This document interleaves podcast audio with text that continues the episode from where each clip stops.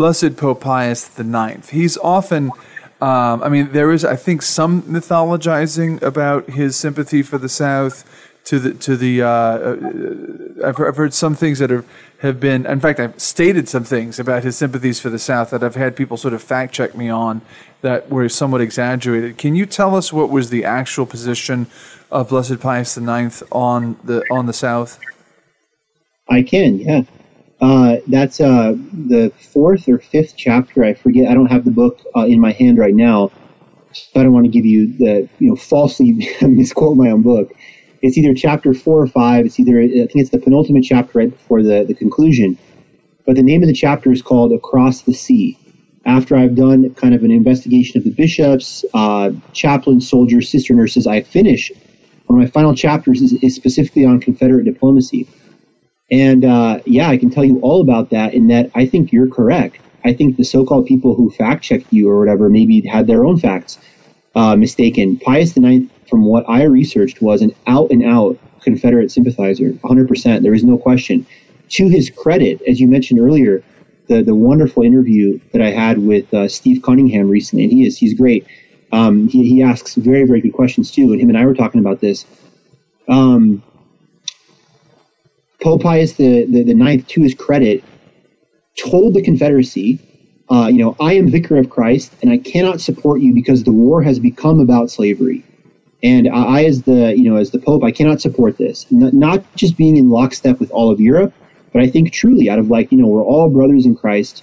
And uh, I know, me now speaking as Pius IX, speaking to the Confederate envoys, I know that the war started uh, just to preserve the Union, and that's true, of course. Lincoln shoots down many opportunities to have an Emancipation Proclamation. A lot of his final issuing of that in the wake of the Battle of Antietam, uh, effective January 1st of 63, is kind of political and stuff. Pius says to these Confederate guys, I know that, you know, in the beginning of the war, it wasn't so much about that. Uh, but now, with the, the issuing of the Emancipation Proclamation and worldwide opinion, and we're a year after this now, um, I cannot support your side officially because you are fighting a war for slavery. Whether that's true or not, that's the way it's being presented. However, that being put to the side, Grant would not go all the way in his support of the Confederacy. He otherwise was completely in favor of the Confederacy. I'll give you a, a couple of reasons. Number one, he looked at the Confederacy as kind of, as you said earlier, our earlier point, the more kind of traditional, religious based, um, almost like Catholic Christendom, Middle Age society, where he saw the North going in the very progressive, um, modernist um, direction. Pius the, the Ninth, who's you know fending off Garibaldi and all these guys in the Italian Peninsula, looks at Lincoln like that's Garibaldi in America, and you know these people do not support Catholic values, and North is moving towards this progressivism, anti-Catholic, uh, very kind of even like utopian, make heaven on earth um, type stuff. And he says it as much when he's welcoming a lot of these uh, envoys. He is the only world leader to address Jefferson Davis as president. And a lot of people, a lot of different scholars have made, have wanted to downplay to say, oh, it's just a kind of a, a term, a term. It's like, no, right? You don't have to, I write in the book literally, to show someone respect, you don't have to call them president unless you think they're an actual president. He calls Davis illustrious president because he believes, in fact, the Confederacy has this right to self determination. He um, welcomes multiple Confederate Confederate envoys in that chapter. The two kind of focal points are Father John Bannon, who is a Confederate chaplain, and then the Bishop of Charleston, Patrick Lynch, who actually was uh, appointed as, as an official envoy by Jefferson Davis. And in all of his official statements, uh, things that are kind of on record from the Vatican, he makes no bones about it that he believes the Confederacy has the right to national self determination. They're a legitimate government. Davis is a legitimate president, and I, I, don't like what's going on in the North, he says in so many words. However, what I said to Steve and what I'll say to you now too, I think it's awesome that he all he sees beyond that and says, "But I can't go all the way in full support because you guys uh, support this slavery. This is evil. This is wrong." However, you try to justify it, and the envoys do. They try to make all these kind of justifications.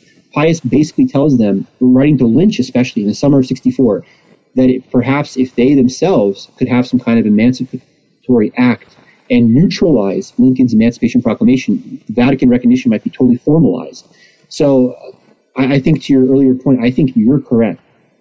In my kind of you know two two cents opinion, I think no Pius was a pretty strong Confederate sympathizer. Down to the kind of famous story I'm sure you're aware of that when Jefferson Davis is in prison after the war, He sends him a signed photo with a crown of thorns, and he's like, you know, "You're suffering just like Christ for this righteous cause." And you don't have to do that unless you actually believe in that mm-hmm. that cause, right?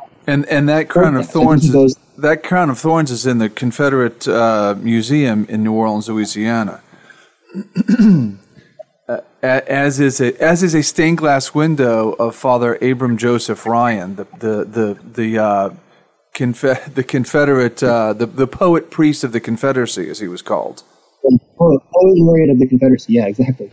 Yeah, yeah, I, I, I've, I, yeah, I've seen him called Poet Laureate of the Confederacy, which some people say, well, that's not an official title. But uh, I've also seen him called the Poet Priest of the Confederacy. So uh, there was a great, and he was a, actually he was a wonderful poet. Uh, some friends of mine, Loretto Publications, recently reprinted uh, the volume, the complete his complete poetry, which is actually a very large book. And the cover, it's funny because the cover doesn't look too much different than the cover of your book. Uh, Uh, but uh, anyway, so so there so there's um, the the Bishop Lynch, uh, who was the bishop. of now was was he in um, uh, was he the bishop of Charleston uh, or of um, Natchez? Where was he bishop? Yeah, so William Henry Elder is the bishop bishop of Natchez, Mississippi. You're exactly correct. That Lynch was Charleston, South Carolina. Charleston. Okay, so Lynch was su- supportive of so okay one of the things that you say maybe there's a maybe maybe we can sort of segue to the bishops you speak in terms of three different categories of sort of response among um, Catholics to the uh, to the war and to the Confederate cause.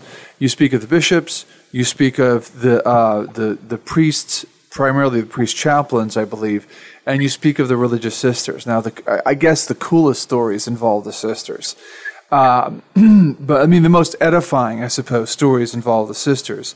Of course, they're getting the chaplains uh, to work too, because they're, they're, they're advancing work of the chaplains by their own charitable work.